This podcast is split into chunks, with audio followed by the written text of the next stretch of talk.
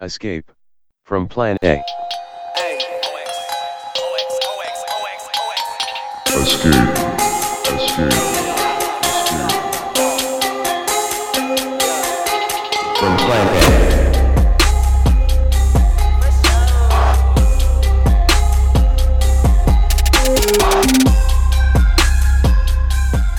Hey everyone, it's another episode of Escape from Plan A. I'm your host today, Diana, and I'm joined by Teen. Hey, And uh, our, our special guest today is Diamond Yao, and she's one of the writers of Plan A magazine. Um, recently, she published an article called Navigating Capitalist Mandates for Happiness and Collected Fears of Shame. And um, Tina and I both really like this article because it kind of epitomized a lot of the discussions we were having about being Asian American, grappling with, as you said, Diamonds, the insidious nature of the model minority myth and how it kind of erases, well, it takes away our agency and it also erases just like the sheer cowboyishness, right, of just like being immigrants in the first place. And I really liked your perspective on all of those things. The way that you say it is like, um, there's pride in failing. Yes. There's something strong and beautiful about failing. We're not allowed to even even feel that, you know, both like in terms of like Eastern culture and their like feelings of shame, as well as uh, Western culture, this like uh, need to always be, you know, doing something and like living in the moment and like the fear of missing out because we need to like maximize the efficiency of which at which we experience happiness and success and stuff. And like in between all that, I think there's also this like Asian American like need to succeed because that is what we are here to do, you know, that justifies our parents' sacrifices or whatever. And so it's it's just a lot riding on success and the way that people always talk about uh, accepting failure or like learning from failure or like you know finally learning to succeed through failure it's still it's still focusing on success as the goal. But there's something to be said about just just failing and being like yeah whatever you know like just just we're not allowed to just have that. And i think that makes us like miss out on a lot of stuff. And we're not even allowed to really talk about it uh, which is why i'm really glad that diamond you talked about it and uh, we're talking about it now yeah. So uh, thank you so much, uh, Tina and Diana, for having me on. I'm really happy to be here. And yeah, I think um, what what I kind of wanted to do with my article is to have a more nuanced conversation surrounding failure than I think uh, we as a society have had up until now. And I wanted to just like put forward this idea that failure is not just like something that's like negative that should be avoided at all costs that we have to deny or that we can't talk about which is as i say in my article uh, is something that both eastern and western culture both do in different ways but there is elements of that in both. Um, and i also wanted to kind of like talk about another aspect of failure is especially with everything that's been going on in the world right now with the pandemic, with like social unrest, to see how as a society we have really failed like a lot of people and that we have exploited them and like really not been fair to them. And that's also a failure. And I wanted to kind of like tie everything together and see that like how or lack of good conversation around failure, it's not only just like bad for us as individuals if we have something like happen in our personal life that's like a failure, but it's also really bad on a societal level as well. So I, I think that especially now, given this current circumstance in the world, it's it's a very important topic to talk about. first, and I think this is always present whenever we try to talk about something as broad as what you're talking about is what is the Asian American angle here? And I think reading your article and talking with people, I think more and more who are thinking similar thoughts, I, I have to feel like to some degree, like part of it is because I think Asian Americans are particularly particularly susceptible to not questioning you know, sort of social norms or the sort of like reigning ideologies of the day and sort of like not questioning assumptions that I feel like at any given point, a good portion of society has already questioned these things. Like, for example, you talk a lot about the mandates of capitalism. And uh, and I gather that ties into things like um, consumer culture, careerism, things like that. And I mean, for me, is that there's just, we don't have a tradition because we're so new. We don't have an Asian American tradition. I mean, throw out Asian culture, right? I'm talking about our existence here. Uh, we don't have a homegrown culture of like an alternative or resistance to the sort of prevailing ideologies. And I feel like as a second generation Asian American, it makes me feel like we are particularly exposed to the downsides of sort of mainstream capitalist ideology. I think that's my way into this for me is I just feel like everything that you're talking about, I think a lot of people are talking about, I just feel like Asian Americans are particularly vulnerable to it. I don't know if you feel the same way, but yeah, I, I do. I think I think though, like this has a lot to do with uh, the model minority uh, myth. It's it's a very insidious myth because on the surface it looks like such like a positive thing, uh, but the more you look at it, the more you can realize just like how toxic and harmful it is, and how it has like erased like the existence and the realities of so many Asian American uh, people. Like if you actually look at history, uh, Asians have been present in North America for centuries. There has been an Asian presence so um, I'm Canadian, and for example, like it was Asian people who came to Canada to like build the transcontinental railroad in Canada, um, like a century ago. So they've been here for like a while, and they were treated completely horribly by the government. Like the government just uh, did not allow them to stay, did not let their families like immigrate. Like it, it's it's it was like very abhorrent, just like how they were treated also like in a lot of a civil rights movement, Asian Americans have also been really involved. It is just that in the mainstream consciousness and the mainstream history, like these things have been so erased in favor of the model minority myth uh, that ultimately like favors like white supremacy that I think that like in the dominant ideology or in the dominant consciousness, both for non-Asian people and for Asian people, there's like this idea of like, oh, well, Asian people usually are just pretty quiet, pretty silent, or don't really have a tradition of resistance. When in fact, there is a long tradition of resistance, but like white supremacy just keep trying to erase it for its own gains, really, because like this has been perpetuated up until the present day. So up until the present day, there's still a lot of both non-Asian people and Asian people who think like that. And I, I think this has to change. Let, let me push back on that just uh, in this regard because it seems like there's a parallel history, I guess, in terms of having laborers come over. Was it like late 19th century to come over as sort of like strike breakers and working on the railroad and being this hyper exploited labor class.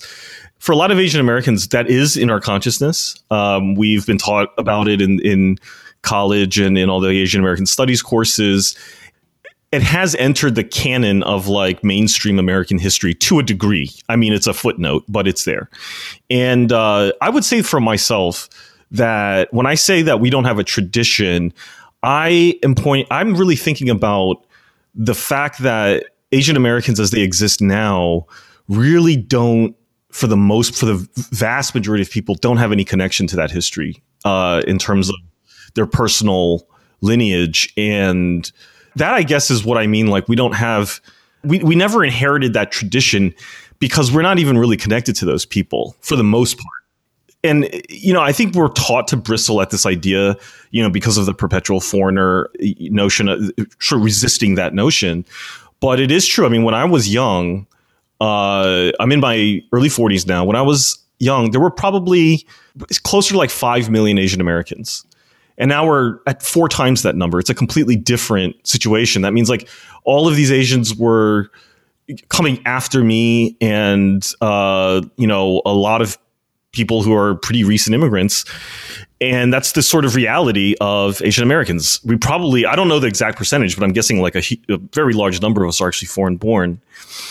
And I think for me, when I was reading your article, you know, it really struck me that you, I think you're making critiques about. Um, well, let me know if you if you agree with this, but I think you're making critiques really about modern sort of capitalist existence, right? It, it's not just uh, taking into account uh, all the horrors of history and and uh, and that, but also just sort of like what it's like to be, let's say, a middle class Asian American today.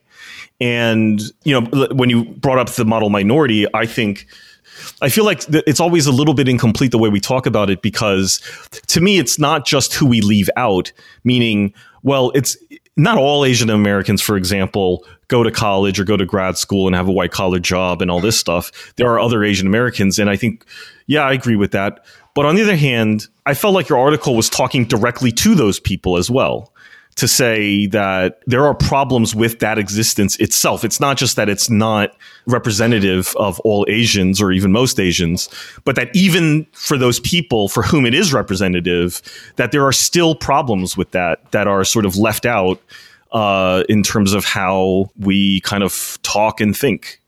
Yeah, uh, that that totally makes sense, and I, I think like this is kind of like uh, what I was talking about in my article is that even like modern Asian Americans who are middle class or higher, um, and who whose like parents or grandparents were like more recent immigrants, um, they're so detached from like this history of resistance that Asian Americans have had historically. It's so detached. They think that, well, you know, either they don't even know about it uh, which like it was my case for a long time. I just did not know about that history until I got much older.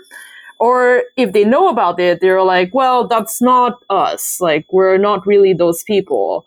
Uh, and I think like this kind of mentality, uh, it leads to like an obliviousness to like these problems within like capitalist mindset and within like model minority mindset. I think that like it's also like such a complicated issue to discuss because for a lot of recent Asian immigrants to North America, being an immigrant is already like such a precarious thing. Like your status in North America is already so precarious and you're already like so marginalized that there's going to be a lot of people who are going to, well, use the model minority as a crutch just to be able to survive. And the thing is, I think that like society also has to answer to that because it is clearly a really big issue if for some people they are in a situation where they're just so marginalized and they feel so like not included in society that they have to perpetuate these harmful ideologies just in order to survive and just in order to like be respected and be able to like make a living and support their family. Uh, so so so I think that's that's very complex. yeah, I I really like how what you just said about how society should answer for the model minority myth because oftentimes when we talk about that, we just say like, oh, Asians need to answer for this. You know, like Asian Americans need to answer for how they're the model minority and they're oppressing other people or they're complicit in whiteness. And it's like, where does, where do you think that comes from? You know, we didn't just step off the plane and go, oh, we're the hardworking, industrious, quiet people who never oppose authority that was that is a survival mechanism and i think that does not ever get the the recognition that that deserves I feel the same frustration as you, Diana, when I think about this because it is there's a circularity to it because I think a lot of it is the fact that Asian American disc and this is my frustration. I think this is why I've always wanted to uh, do do shit like you know podcasts or whatever is because like when I listen to Asian Americans talk, like what I hear is people talking about themselves by picking like other people that they think like sort of represent them and then critiquing them. Like it is a what i'm saying is it's a self-contained and somewhat circular discussion about say ripping off the model minority uh, mask and really becoming our authentic selves. For a long time i've you know i saw that discussion and what it really became for the most part was a contest to see uh, who could get the coolest job or work in the coolest industry or have the most the, and then that became who who has the best Instagram profile or best Facebook profile. It became uh, the same the the quest to resist the model minority label, uh, which I think a lot of Asian Americans learned about and then knew to avoid. Uh, I think led us down the same sort of path of trying to be the authentic individual that all Americans sort of have been suffering from to a degree. Our stuckness in that, to me, is very American.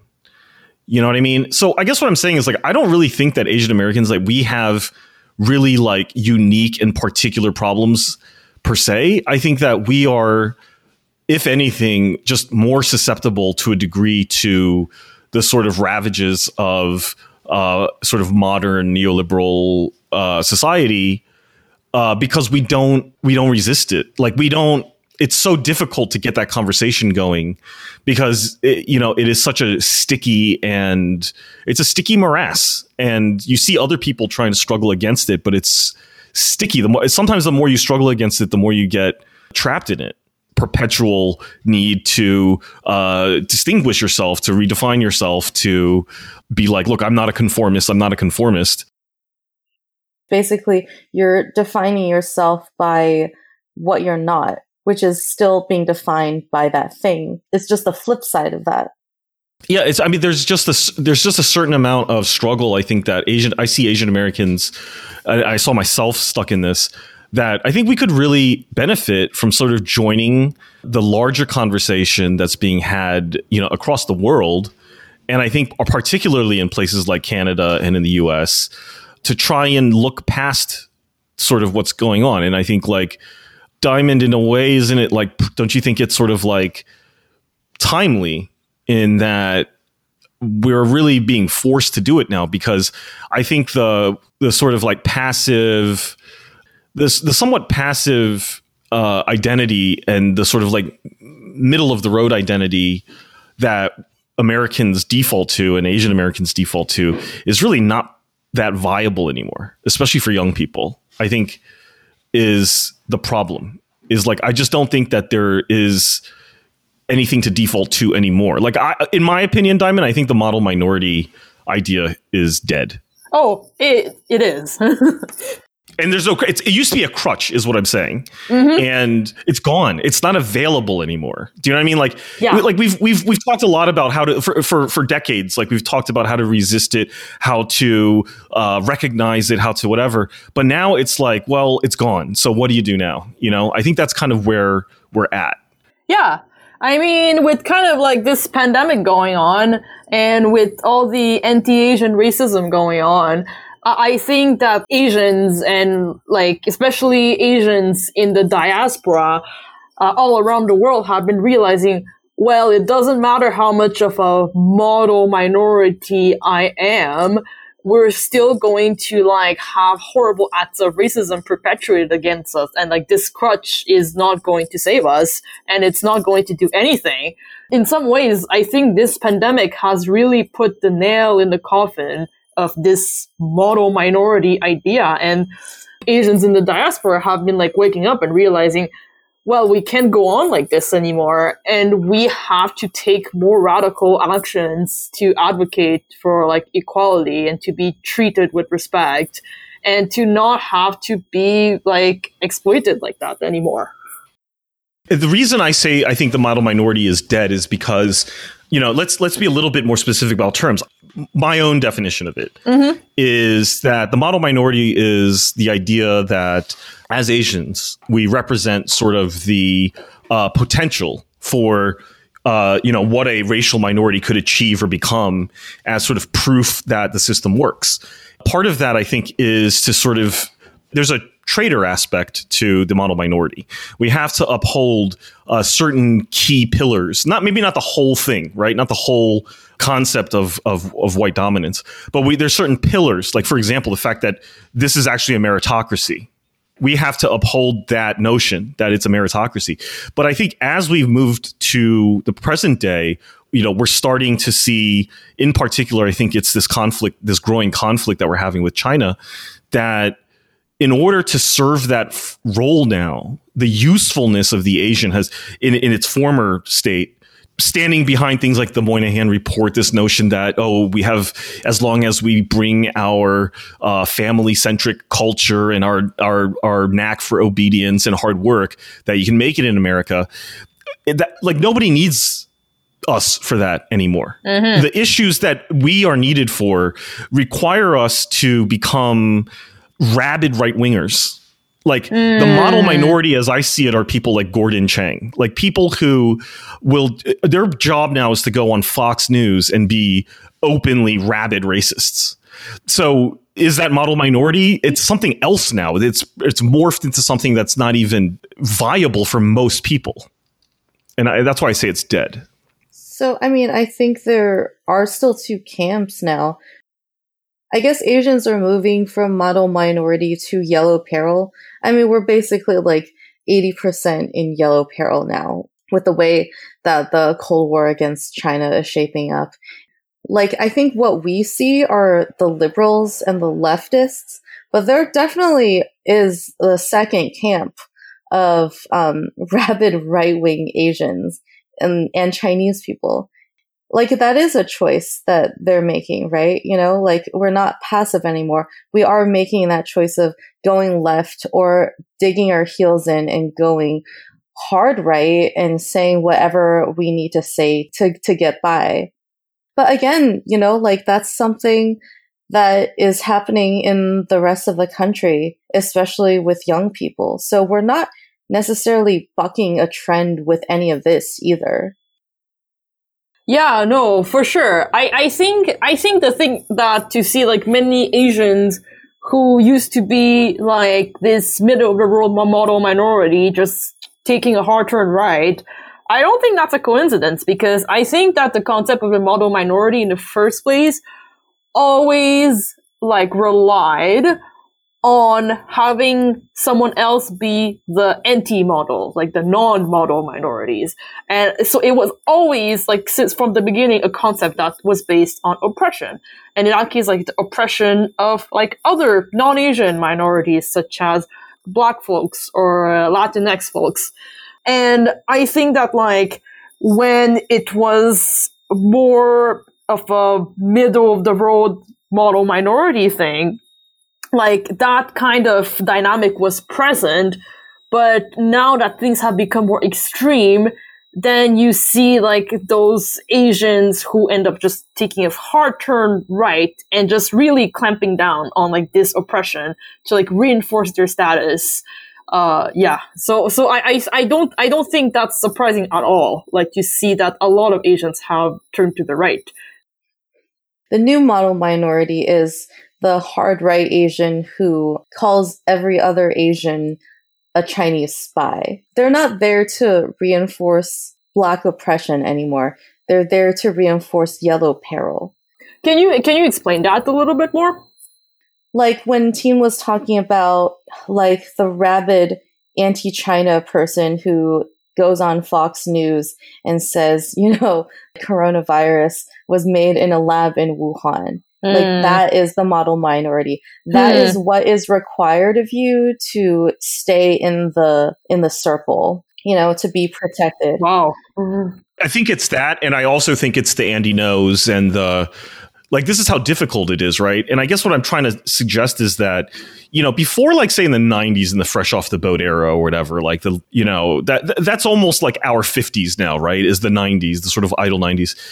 The kinds of like lies and ideologies that the model minority was submitted as evidence for, because that's, in my opinion, what a model minority is. We're a piece of evidence to buttress a claim, right? Buttress a case that's being made by those in power to say that the complaints, the theories of the underclass, primarily the black underclass, are invalid because I can submit this piece of evidence to show that despite their quote inferior non-white status that they're able nevertheless to thrive in the meritocracy that we've set up which is uh, perfect or if it's not perfect it's the best in the world and it's the best you could possibly hope for Well, I'm saying I don't think we're needed for that either. no i think it's long past I, that's my point is i think that that era is over Yeah, yeah. because we've it's gone mask off like once you get to trump Even without the mask off, like it's we're not needed for um justifying the fact that like black people are oppressed because there's other black people who can do that now. Black immigrants, they come and they supplant what Right, the Asian im- immigrant was was doing, and so they're the new minority, model minority for black oppression. And so I'm I'm oh, and saying they're, and that they're a much better piece of evidence they anyway. are, yeah. Yeah. And so I'm saying that there's um, a narrower window for the Asian American to be even useful as a model minority. So the most useful thing that they can do right now is actually dig into yellow peril.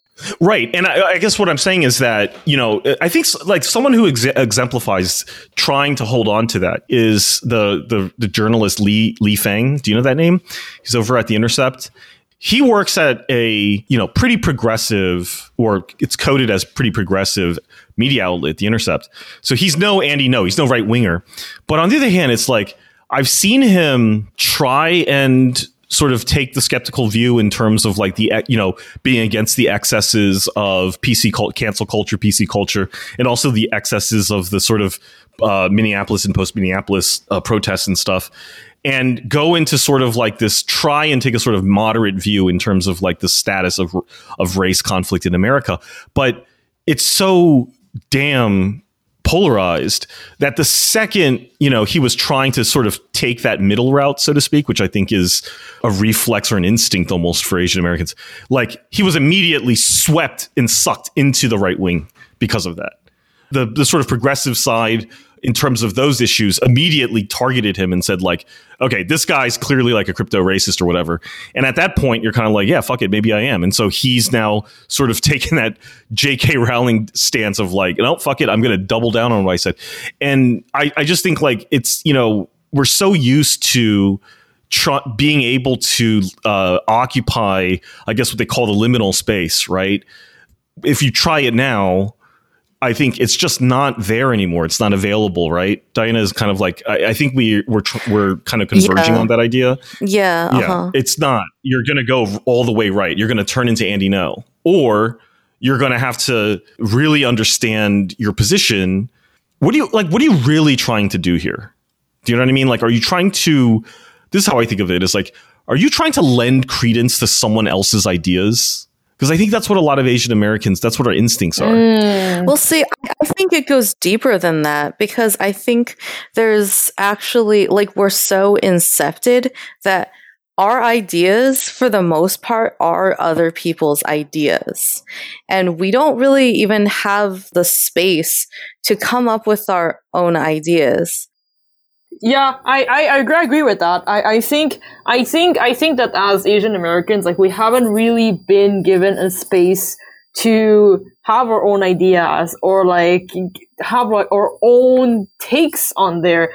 And I I think that like this has to do with again like immigrant like precarity it's like for example for recent immigrants it's not safe to like have your own perspectives or your own ideas or to speak out about things. So I, I i think that there is kind of like a bit of a void.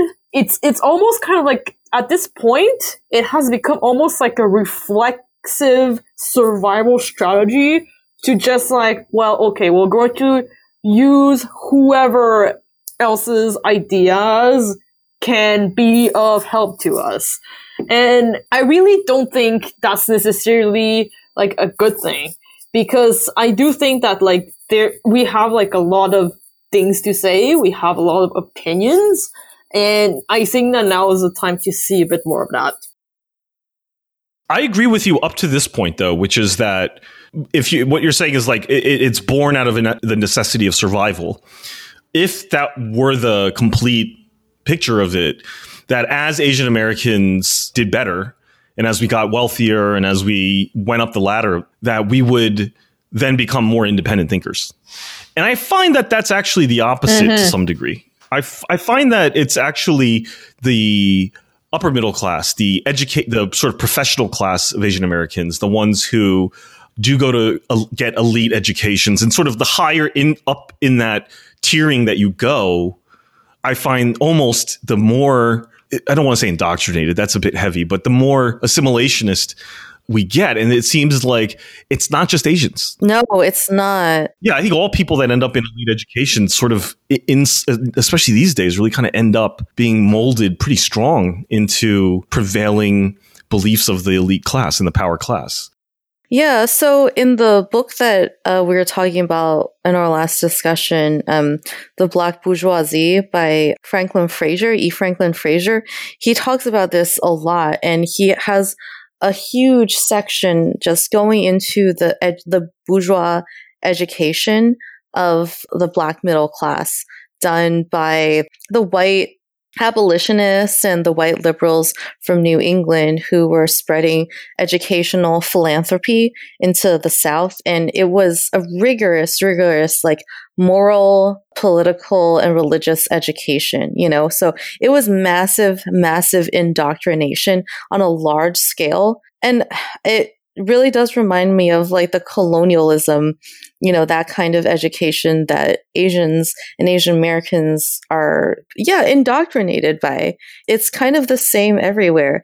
And also, he makes a point to say that, you know, the black radicals of, you know, the 50s, 60s, 70s, they weren't from that middle class background. They were all, they were more like folk you know, they were from working class backgrounds and they struggled and suffered and failed to attain a position in that middle class. And so when you say teen, the, like the higher you go, the more indoctrinated you are, or like the less you think for yourself, like, yeah, that does play out.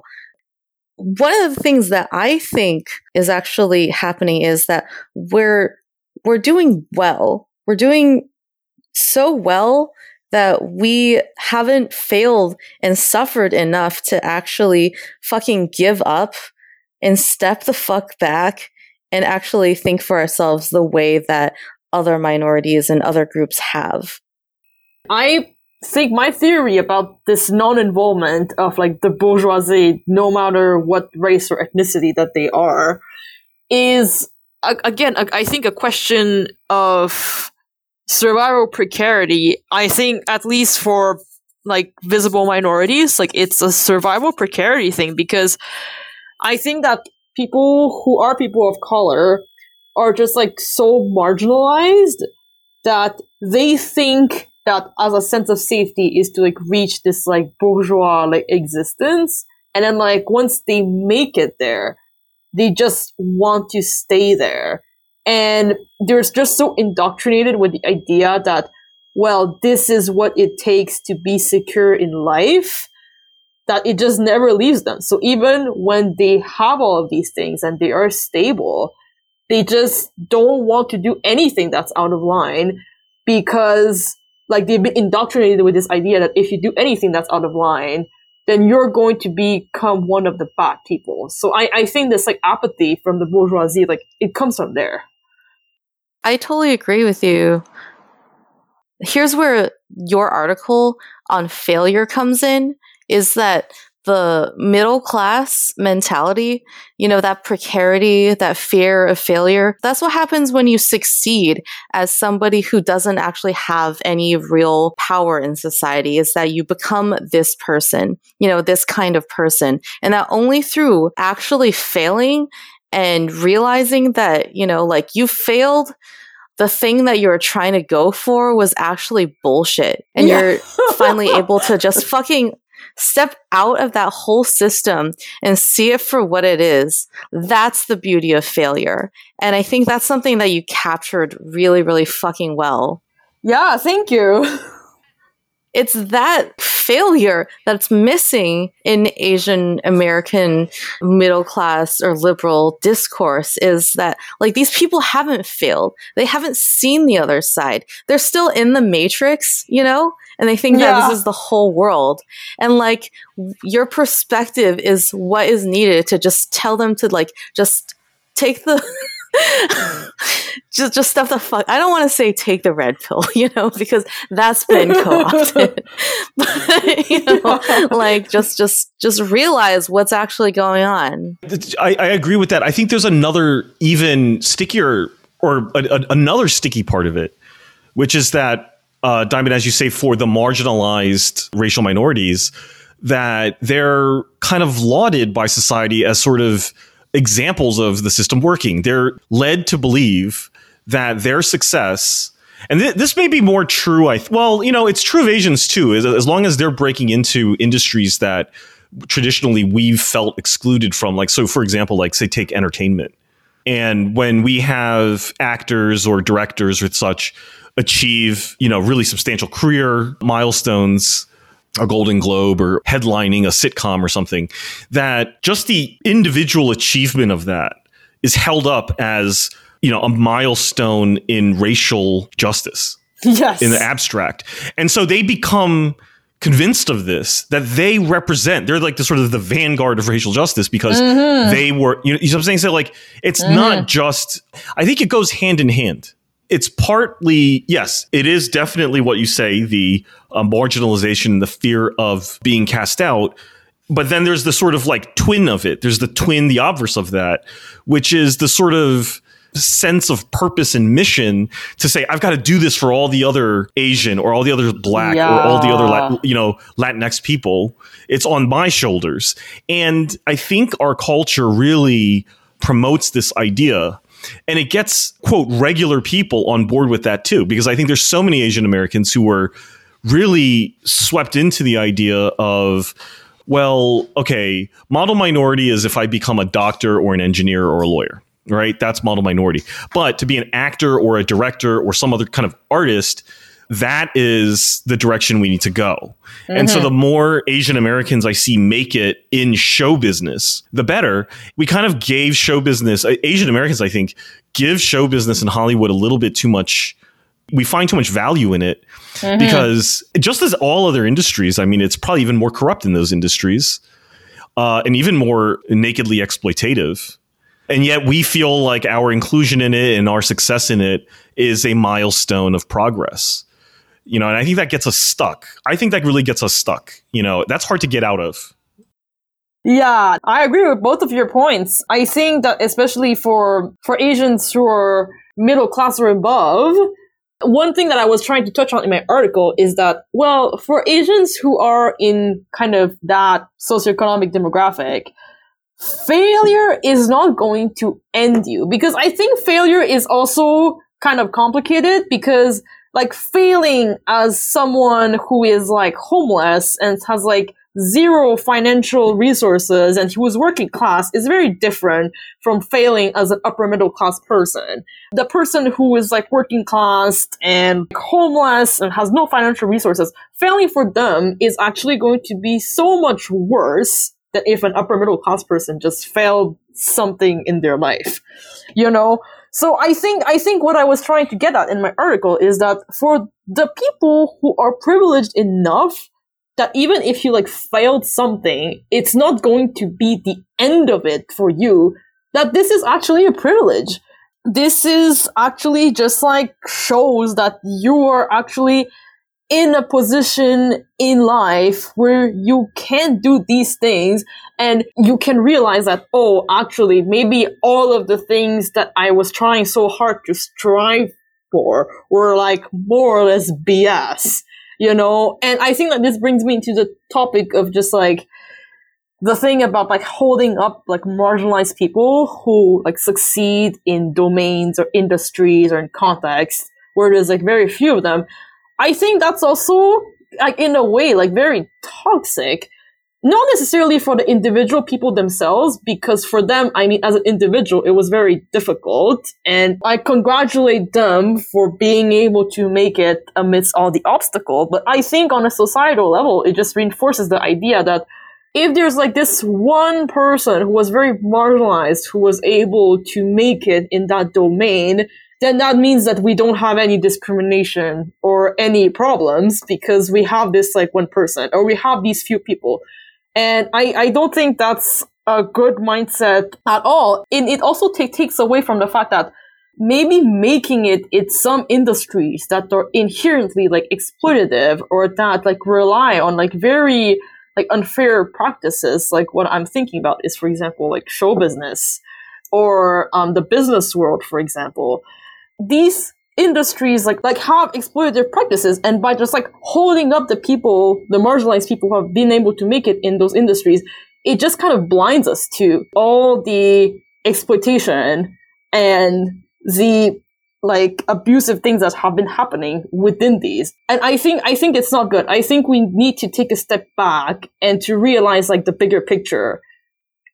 One of the only ways to do that is through failing and just seeing things for what they are and realizing that like you actually have to take like a step back, take more of like the long view on things.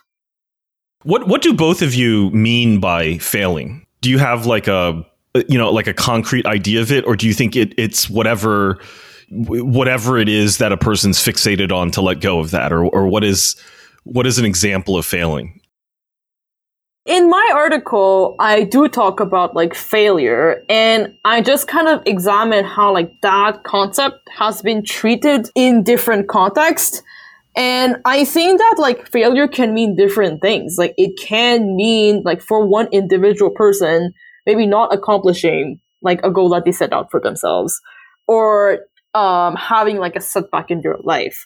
But I think we also need to understand failing as a societal thing as well. That when we fail collectively, or if we fail a group of people collectively, that we should also be accountable to that.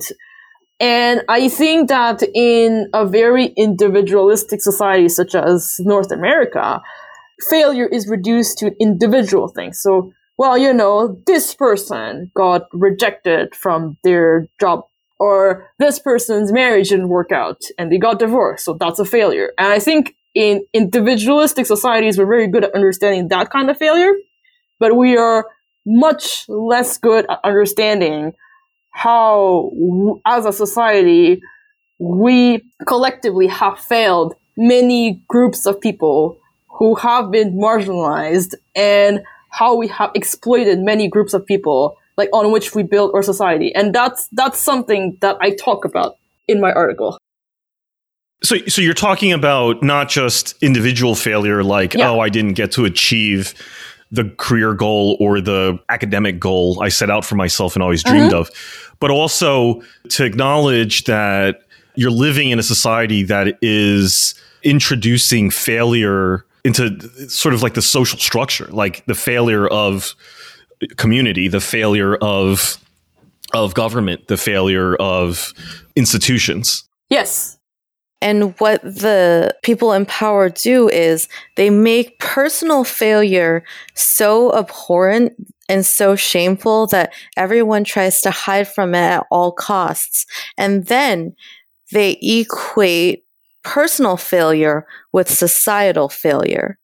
And so the mm. societal failure um, becomes something shameful. It becomes something that we just don't even want to recognize. And then we, we also blame the people who we have failed. Yes. You know, we say, this is your personal failure. If we had a better relationship with failure on a personal level too, I think it would help actually address societal failures. Absolutely. I think great example of that, something I've been thinking about lately is the issue of money and debt.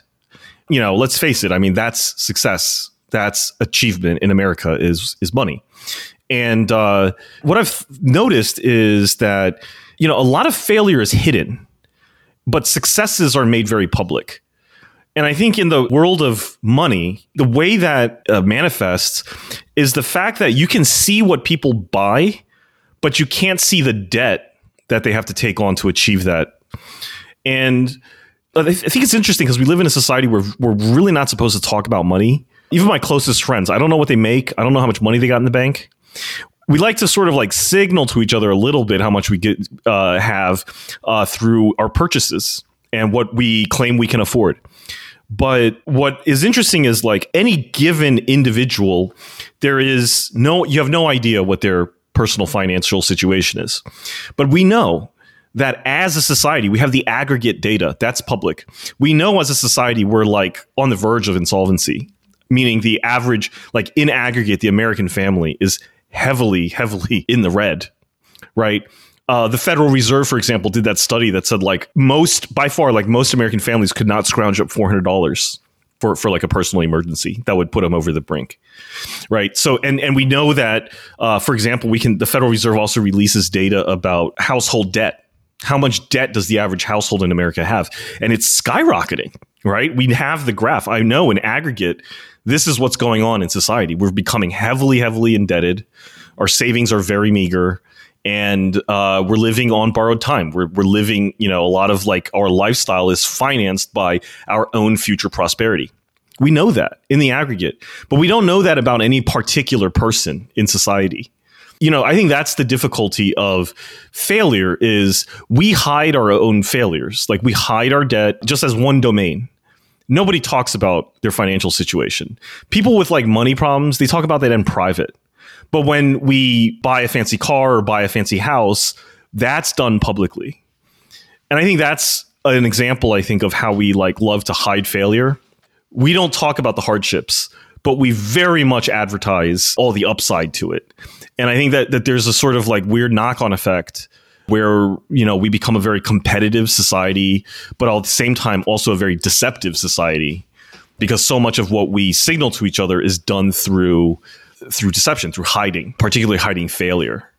Yeah, I'm actually really happy, Teen, that you brought up money because I think money is a really, really prime example of how we deal with failure, like on both a personal and a societal level. Because I think that, as you said, people don't talk about their debt or their money problems like in public, but people will show like their monetary success in public, like super extravagant purchases. And I think it's exactly the same thing on a so- social level. Like intuitively, everybody knows that, well, there are people in society who cannot make ends meet or who uh, are on social assistance. Everybody knows that. But publicly, we don't really want to reckon with that. That we live in a society that is based on so much economic inequality and so like it just like leads to things such as like, you know, like people who say like, I don't want to have any housing projects built in my backyard. I don't want to see any homeless people like sleeping on my porch and like things like that. We just want to push it out of our minds and ignore it and pretend it doesn't exist. So basically the way we deal with money issues societally mirrors the way we deal with it personally. This goes to like a deeper problem that we have with socioeconomic class in North America, where I think because North America has been built with this ideology of the American dream, where financial success is at the heart of that ideology. The American dream myth says like, well, anybody, no matter what background, no matter how rich or poor, you can all make it on this continent. I think it just like created an environment where it's taboo to talk about the fact that economic inequality exists because the very fact that economic inequality exists and that it is something that we're conscious of, it just completely destroys that myth. Like if it is still true that poor people struggle so much more than rich people to make a financial success of themselves, then there is no such thing as an American dream. And I think that in North America, that is something that we really don't want to confront ourselves to, particularly in Asian immigrant communities, because I think that like for a lot of Asian immigrants, they came to North America because of this dream, because of like the American dream. So therefore, to tell an Asian immigrant that, you know, all of this is kind of BS, that for them is a very hard pill to swallow. Right, because they they stake their whole lives on it, Yes. Mm-hmm. and you're telling them that they made a terrible choice. yes. Nobody wants to be told that. Exactly. Have either of you talked to your parents about this? Because I, I talked to my parents one time about this, and they actually said they regret coming here, and they probably would have been better off if they stayed in China. And they didn't realize how hard it would be to be here. And you know, like like my parents are like relatively successful, but like they would have been more successful if they had stayed in China. And they realize this, and they recognize it, and um, you know, they're real about it. I've talked to my parent not not about that exactly, but we have talked about sort of American decline.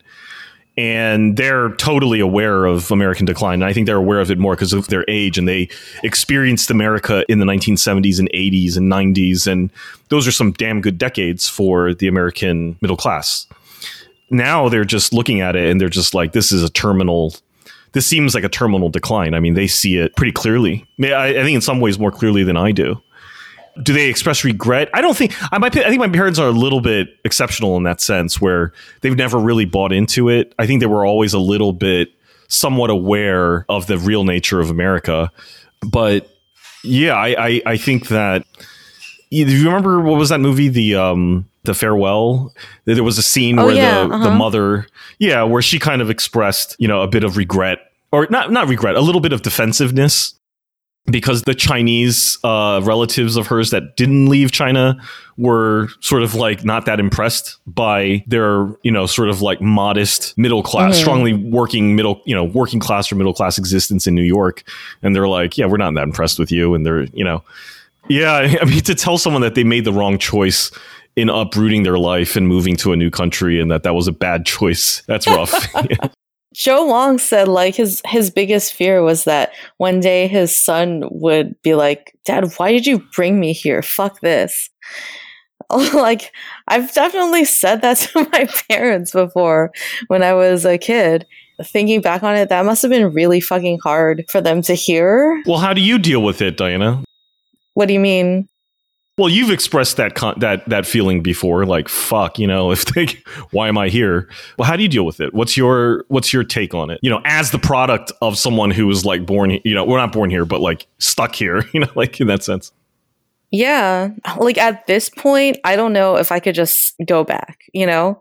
Like I don't speak Chinese well enough to make it there. And I don't know the cul like I wouldn't be able to do anything there. I guess for me, I'm just like, you know, if I stay, I stay to fight fight the oppressors, you know? So I guess that's where I'm at right now. Yeah, that's like I think also my way to look at it because like I think that like for me throughout my life I was just like wow there's like this problem and there's like this other problem. For me it was like really difficult to communicate that to the other Asian people around me that like you know maybe like we we have some some issues here in in North America in a way that's like not the kind of discourse they are used to having. There, there's also like this idea, like with some Asian people that like I have met, is like, you know, my life was like ten thousand times worse in Asia. That yeah, even if things aren't like super great here, I would rather be here than be back in Asia. What does that mean though? Like have you ever talked to them about what specifically they mean? Is it like, oh, like the communists took my egg monopoly or something like that?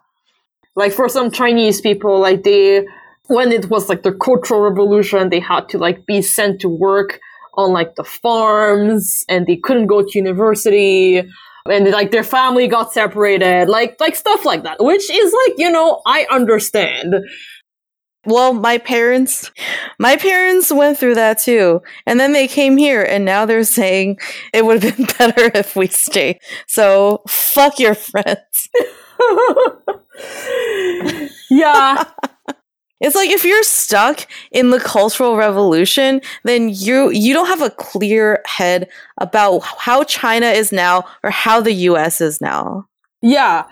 Well, what I was kind of like going with this Cultural Revolution thing is that I think that like for people who have had those life experiences and then they come to North America, because they have been so traumatized by what they went through, it's kind of like they want to like really hold on to the fact that at least over here it's like not as bad. I think it's it's a it's a trauma coping mechanism in, a way.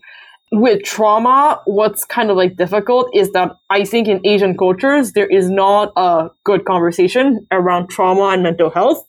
So that instead of trying to deal with their trauma constructively, like there's a lot we have a lot of asian people who end up just like holding on to this crutch or holding on to the model minority crutch when really there are healthier way to deal with it but it's just not a conversation we're having in the asian american community.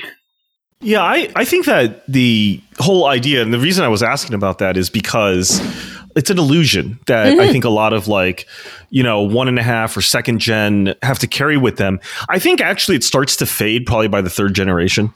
This illusion that there is a sort of like version of you that could exist or does exist in a, some kind of alternate universe where you didn't immigrate. So I think that it's almost like a mental or psychological discontinuity. And I think like Asian Americans are plagued with these things where it's almost like our consciousness is like a pretty small island. There's like a shore and you're always constantly in danger like if you venture out too far that you're not sure you can find your way back or that you would flip into being something totally different. You know they say asian americans have identity issues and i think that it's true. It and living in america in particular doesn't help with that. You know what i mean? And I think that's kind of what we were talking about before, which is like there's so many layers of trauma or identity issues that like when somebody says, "Oh, be your authentic self," it's just like you don't know what the fuck that is. Oh, it's a terrible, yeah, it's a terrible idea. Yeah. There's no concept of an authentic self the way that white people have because they just get to be people and we deal with all this other shit. We need to accept that that is how we are rather than trying to chase this other like uh ephemera of like being that like unique individual or whatever. Well, I would I would say a little somewhat more optimistically that I don't think that white people have stable identities either. That, I guess what I'm saying is like I think the notion of like sort of like white stability of white uh, middle class white American dream life, I think it's illusory to a large extent. Like I guess what you're saying, Diana, is we have to accept that we can't achieve that. Well, I guess what I'm trying to say is like I don't think that that's an achievement. Right. Part of the problem is that the white ideal, I think even white people are stuck in a sort of like perpetual state of trying to achieve it. And because they're stuck, I think, in the trap of consumer culture. Yeah, it's a projection. It's not reality. Yeah, I guess in in a way I'm saying like everyone including us we're just trying to chase after this projected ideal of what the good life is supposed to be. And like at some point we have to realize it's just an Instagram filter, you know. It's not reality. No, it's a scam. I think what it is is like I think that there was I think a lot of people that were for or that are marginalized were being sold a bill of goods that essentially are hand-me-downs. Like for example, whenever Crazy Rich Asians came out that year was the year when Me Too uh, and all the revelations behind Me Too came out. So we knew uh, as a society that Hollywood was a fucking dumpster fire, was uh, was a dystopian world that produced lies and it was abusive to people. It was a burning house. But that happened to be the year that was a sort of like landmark year in Asian American media rep in movies. And the overall feeling that I got was that Asian Americans were being lured into a burning house. We were given a lot of things, given a lot of marquee, uh, given the things that we always said we weren't allowed to have when times were good. Well, now when times are bad, I think they give us a movie like Crazy Rich Asians or whatever. They start promoting Asian Americans in Hollywood because they need. I think we're being sold hand me downs because they need someone to prop up Hollywood, but they're not willing to do it anymore because they've seen through it. They've seen the sausage being made. They know the bullshit of, and they're done with it. They don't. They they have no further use of the lies that Hollywood sold them uh, in the 90s and 2000s. Uh, and now they're kind of like, look, we, you know, white people I'm talking about are like, like we don't need this shit anymore. We want something better. So what's what's going to keep the what's going to keep Hollywood alive? We need a new set of people to market these movies to. You know, I think Asian Americans were seen as a you know because we watch a lot of movies. I, have seen the studies. Like we spend like four four times the amount on movies as uh, uh, I think the average in America. That's wild to me. I don't know who oh, it's that crazy. is. I mean, our entertainment spend is huge. Asian Americans are pro- profligate who, spenders. who are these people? Asian Americans, typical Asian Asian Americans. From what because I have a few friends who are in the Asian American advertising industry, and they, they, they know they have the data. Asian Americans are profligate spenders. We really, really indulge the uh, consumer lifestyle because I know that because they advocate their their their services to companies that want to advertise to say we have the data, and let me tell you, you may think Asian Americans are a small marginal group, but they're actually huge out, you know, outsized spenders relative to the rest of America. And that's why you'll see like more and more Asian Americans in commercials is because there's like Asian there's an Asian American advertising like lobby out there that's saying, look, it's in your interest to advertise to Asian Americans because they spend so much money. It all boils down to capitalism. it does. Yeah, and I think I think a lot of times we are laggards in that sense that we are kind of behind the times that what we think of as catching up and assimilating into the good life uh, is actually us being lured into a burning house or buying a stock that's going to tank. And the insiders are selling that stock. They're pumping and dumping because they don't want to get out of that ponzi scheme. Yeah it's very glass ceiling bamboo elevator bamboo cliff bamboo cliff that's what it's called Bamboo yeah. Cliff is um, when they hire an Asian person to lead a company that they know is failing, so that they right, blame right, right, they blame the Asian person if they fail, and if they succeed, they just boot him and replace him with a white person after they succeed. yeah, yeah, so that's a really good analogy. And like, I was also thinking, like, when Teen was speaking, is as if like white people were like all walking around with like brand new clothing and it's like Asian American just never had any clothing. And then one day when like, oh, the white person just like doesn't have any use of like their clothing anymore because it's super used. Um, they're like, oh yeah, here's some hand-me-down clothing. Oh, it's gonna break in two months, but like whatever, you can have it. And because Asian just never had any clothing in the first place, they're just so happy to like have a piece of clothing and it's like, who cares if it's going to break in two months? I'm just happy I have like a shirt, yeah. you know? Yeah, yeah. Jessica Lee, she wrote this article called White Supremacy is Systemic Narcissism. And I think what she wrote in there fits really well with this discussion too, because she's um, framing white supremacy as an abusive parental relationship where mm. um, the mm. narcissistic parent one child will be the scapegoat and the other child will be like the golden child that gets everything. You know, she's basically saying that like white people are the narcissistic parents, black people are the scapegoated child, and Asians are like the golden child, um, you know, which is the model minority, which is like, oh, you know, like the golden child gets all the praise and attention and is used to punish the scapegoat child for uh, whatever like made up problems that the narcissistic parent uh, wants to foist on them. And like that's true in terms of the model minority construct. But in a lot of ways, like what Teen and Diamond you're talking about, the Asian American is also the scapegoated child kind of looking toward whatever you know like scam of a golden child whatever they have we're kind of like being cycled through the scapegoat versus golden child over and over again in different ways, you know. In media, we're like ascending into golden child status. So we're getting the attention and praise that we haven't had and we're like longing for. And in other ways, we're the golden child who's oppressing the other, you know, the scapegoated child. No, I agree with that there's a lot of like faux struggle i think in in hollywood where we have it, it, we have it has the appearance, I believe, of a real sort of justice struggle. Like, and I'm not saying that we're part of it. I think that we're being sort of, in a way, at a higher level, being manipulated into this. But Lulu Wang is like out there saying that Ron Howard should not be the one to direct the biopic of Lang Lang, the famous Chinese pianist. You know, she's saying like, no, no way could you know a white director really capture the cultural uh, zeitgeist of northern China. They should pick someone that really knows it, et cetera, et cetera. It's all valid. It's all valid. It's it's real. It's you know, and I, and I think she really genuinely means that. But I think if you really boil it down, though, you know, think about what Hollywood really needs.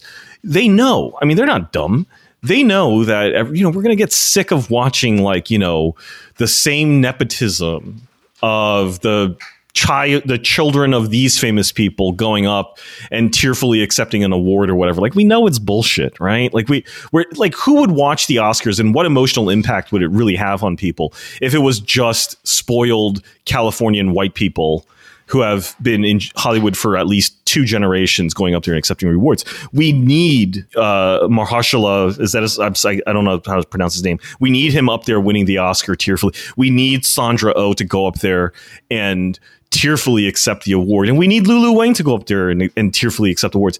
It proves how much it still means. Yeah. You know, and I and I think that's the game that that's what we can offer Hollywood. And I think there is a trade and you know, that isn't even new in the 50s or 60s. It was like Marlon Brando, you know, he's like the first Polish guy. And there was like Al Pacino and, um, you know, oh my God, like Italians ascending into whiteness.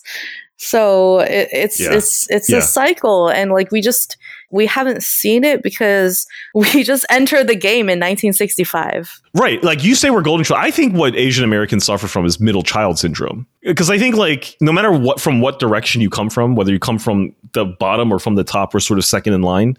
And we're, we're constantly sort of in a, in a hand me down phase. I feel like that's the thing that really I, as an Asian American, would like us to get past or to reject is just how easily we fall into second hand, not second, just second tier, but second hand, meaning the problem isn't that we're never going to achieve this. It's that we will achieve it after we already know or should know or are able to know what it all means. And I think there's a lot of Asian Americans like, you know, if you keep up to date with what's going on, with what's being said, with what the critiques are of Hollywood as an industry, if you're keeping up to date with what's going on in America and in our political discourse and in our cultural discourse, well, if you give a shit about Asian American stuff, the thing is, Asian American stuff always seems about 10 years behind to me in terms of like how we're talking about stuff. You know, and it's it's very frustrating because it's like I also think that uh, there's something that Asian Americans can offer, and I, I'd like to try and flip the script. I like, what can we offer? Like, what can we bring to that discussion that other people can't see? And that's how I would like for us to think as uh, an emergent culture in America. Like I think there is or should be an emergent Asian American culture, and we've got to get out of this cycle of. Uh, and, and that's why I feel like it ties so much into this concept of failure that you introduced, because it is the fear of failure that keeps us, I think, in this second hand status, right? I don't think it's just second tier. I think it's about we're on a sort of path where we will achieve our goals, we will achieve our dreams, just like 10 years behind. So it's almost like we don't have a future because we've already seen the future. It's white people. you know, like white people's sloppy seconds. We're getting their sloppy seconds. And if you are actually perceptive, it's fucking boring because you're like, I know exactly where we're going to be in 10 years. we're going to be in 10 years where white people are right now, you know, in terms of these dimensions. So it's just very frustrating. Like I, I feel like that there's there's no possibility of culture or creativity in that sense. And until we are able to say "fuck it," I'm going to fail, meaning I don't want that. For me, I, I I don't know if that's what you mean by it, but for me, I interpret it to mean like let's just get off the treadmill because I saw all these people saying like I think this is a very self-serving thing that Hollywood says is like oh you know like children really need to see images of themselves on TV. Well, when I was growing up, it was kind of like not a great thing to watch too much TV. It's like we grew up like 99 99.999% of human existence did not involve television. I don't know how all of a sudden it's become some crucial human thing to see ourselves in TV or in movies. And I felt for a while it was like I personally felt comfortable being excluded from Hollywood, Asian people being excluded from Hollywood. There was a certain comfort I took from it to say that I just didn't have to care. I didn't need to identify with shit on screen, and that saw what other people in America were talking about when it came to uh, media critique, the state of the art, so to speak, like what people are really saying about media was exactly this black hole nature, the way that uh, media sucks you in and sort of like uh, takes possession of your conception of self and all this stuff. And if we were excluded, in a way, we had already jumped the queue. Yeah. If you think about it from that perspective, we were ahead of the game. We just didn't weren't able to appreciate that fact because we wanted so desperately to run around into the alleyway and sneak back into the goddamn theater, you know, for whatever reason. I mean, I think about this a lot in terms of gender, you know. Like I never felt included in femininity at all growing up, but it didn't really bother me because I saw what all of the white girls were doing and it was just insipid bullshit. And I was just like, Right, okay, exactly. I'm going to stay home exactly. and uh, study and like get the fuck out of here because, well, fuck you. I guess when the way that you're describing it, it's like winning is actually failing because you just get sucked into this circle of shit, you know, just like circling the drain of shit that you have no control over and just constantly trying to keep up with the Joneses, but always being 10 years behind. Why does anybody actually want that life? Is a horrible life. You know, when you think about the grand scheme of things, do you want to really live like that your whole life and then just die? Because that sounds like a failure of a fucking life. That sounds like a waste of time and a waste of space and a waste of your life. Yeah, the only way to really win is to just quit. Yeah. Is to quit the game, step on the fucking treadmill, and just fucking Yeah. breathe. I agree. I agree, and I, I think I think that's where I'm at as well. I agree with most of what you said in the sense of, of just like step number one for Asian American is just like to realize that you know all of the things that we have been so desperately striving for and idolizing and putting on a pedestal, it's it's actually terrible. It's it's it's not worth striving for. I, I do think that like we are in a very unique position in North America to like critique that because I think that compared to other uh, minority groups, that we're the closest one to whiteness, and we have like this like up close view to whiteness that I think that other people of color don't have. That we're like in a very unique position to just like see these things like up close and be like, this is terrible. I don't want to do any of this.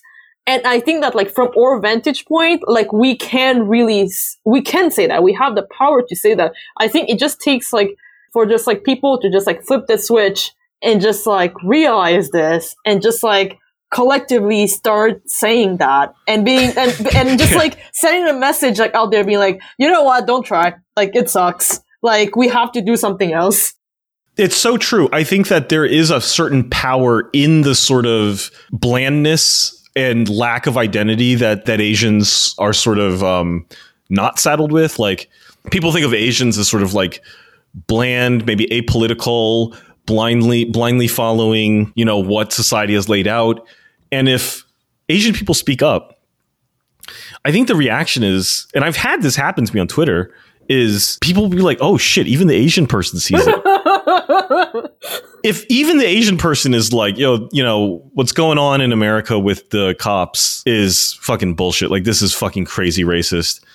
There's a guy I know. He's or not really know, but I follow him on Twitter, and he's he's a tech he's a tech reviewer Engadget or something. I, I forgot. You know, he's like one of these guys that reviews cell phones. You, know, you think about an Asian guy that reviews cell phones and iPads and shit probably like the most bland, apolitical Elon Musk testicle sucking kind of person. But like this guy, like two thirds of his tweet are just like, what the fuck is going on? In, uh, he's in Hong Kong, but he's like, what the fuck is going on in America? He was like, it's so fucking racist. He was like, I've had enough of this shit. I've seen it my whole life. And even I, as an Asian American, I'm like, oh shit, even the Asian guy sees it. you know, there is a certain power to what he says because you don't assume that he, as a Chinese American tech reviewer with, you know, lives in Hong Kong, would necessarily have any skin in the game. He's not biased. He's not. He didn't grow up under the boot of cops. He wasn't. You know, he wasn't. His father wasn't harassed by cops. Uh, he's not a black guy, but even he sees it. I think. I think that's a pretty. I think that's pretty powerful testimony in a way. Is the unbiased uh, witness, right? The unbiased witness holds a much more weight in court. And I think to some extent, I guess what I'm trying to say is Asian Americans can actually embrace that sort of lack of identity to a degree. Yeah. You, we could see it as sort of like a, oh, I don't know who I am, or, you know, I have no place in the society. Or you could realize, no, actually, we're lucky because you're starting from s- square one. There's a lot of decision making and agency that's available to you when that is your position. Yeah, we spend so much time looking inward, navel gazing, or just like thinking about our own issues, but there's a lot, a lot of power in us using our subjectivity. Yeah. I think that also that because Asian Americans have had such a bland, apolitical image, that we can actually use that to our advantage and then have like the effect of surprise, like on our side. Because people don't expect Asian people to just end up just Right. like being super Right. loud, like speaking up and like doing things that are very disruptive. So if like Asian people just all started doing that, then people are really going to be taken by surprise by that. Like it would enable us to cut, like use that like momentary surprise to really make some strides into like things that we care about. Because I mean, I think that as a writer, I get that reaction a lot. Sometimes like from white people, like sometimes if I'm like in meetings with other white people, I'm like at parties where it's just like writers or other people in like creative industries. Like white people sometimes are just very surprised at you're like oh yeah your work is just like really strong and it's like it sounds really like angry or that like i have like a lot of opinions. It just like it's very surprising to them that i don't think i would have gotten that reaction if i was like not an asian person. You stun your enemy and then you swoop in for the kill. exactly.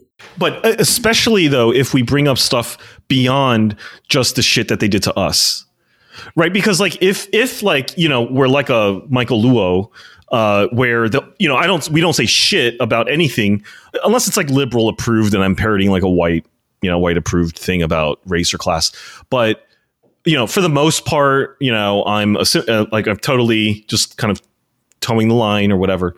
Uh, until one day, uh, some white woman tells me to go back to China, and then I'll say something about that. Okay, that's fine.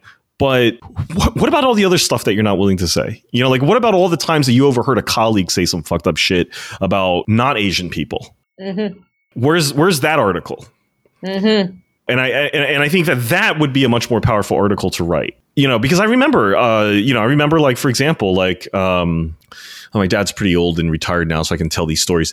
You know, he had a boss, uh, white guy, who would say, you know, just the most prototypical Asian grooming kind of shit, like, oh, hey, you know, in in in America, you know, we really respect Asians because you have this amazing history. Amazing history, meaning like in the present time we see you as shit. But we realized that at one point you were the largest, you know, most richest nation on earth hundreds of years ago, whatever.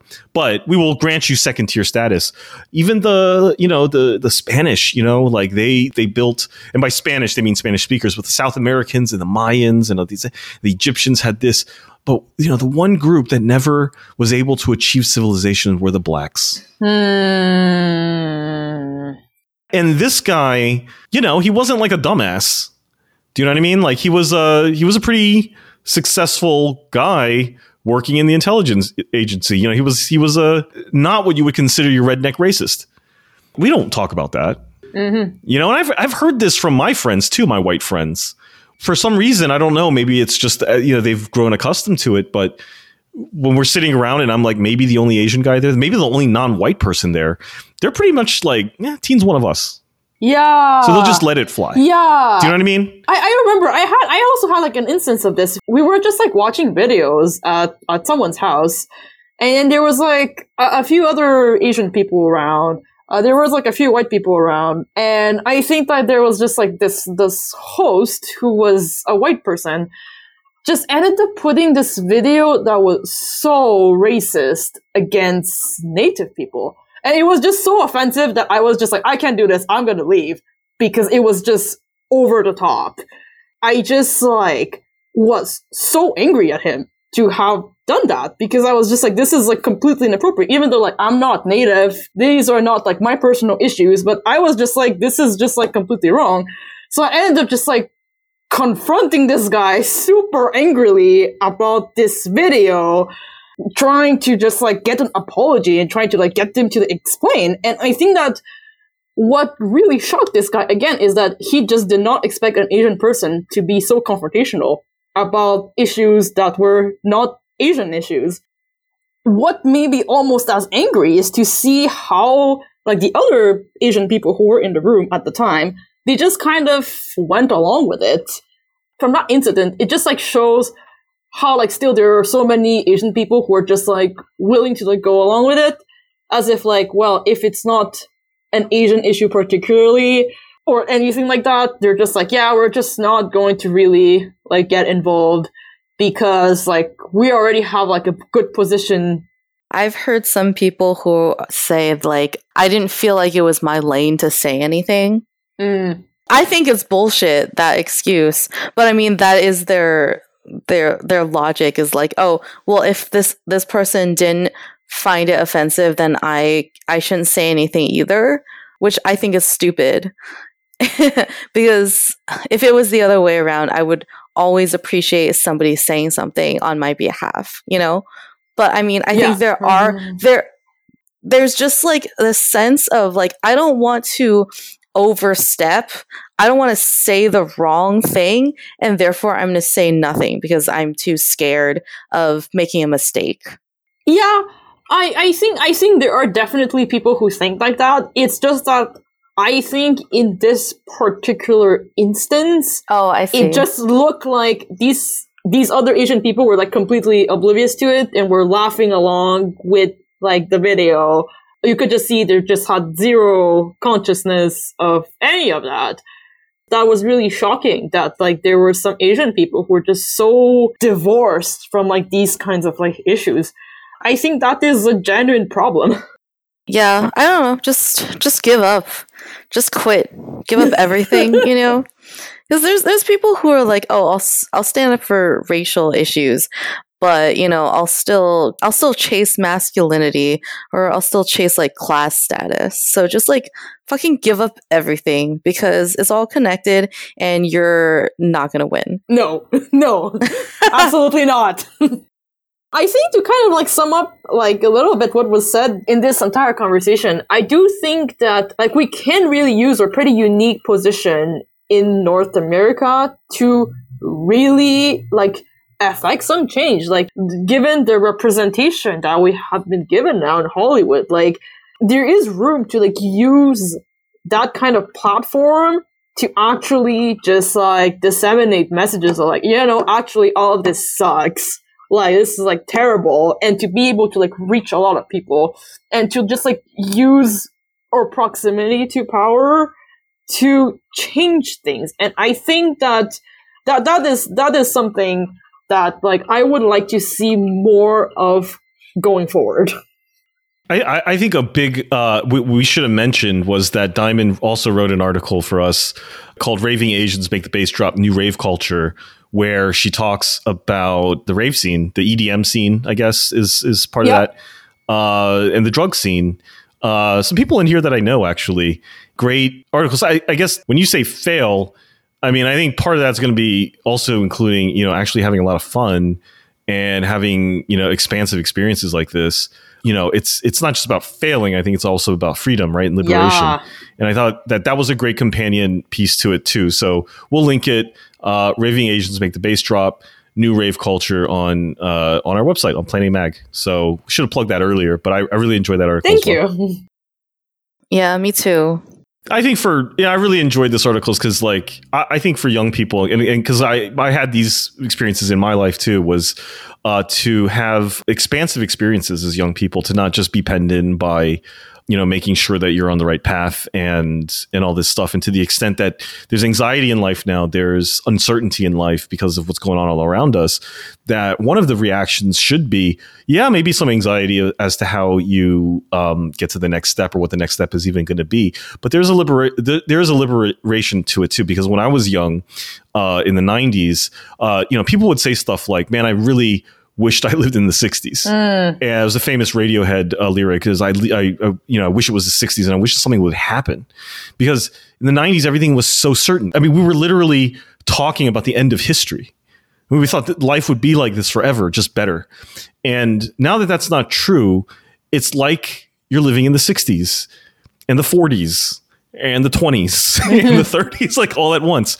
Uh, this is like radically beyond anything that happened in the 60s and i think it's double-edged i think. I mean in, in, in some sense you're living in really uncertain and scary times but on the other hand you're living in really uncertain scary times. That's like it's exciting.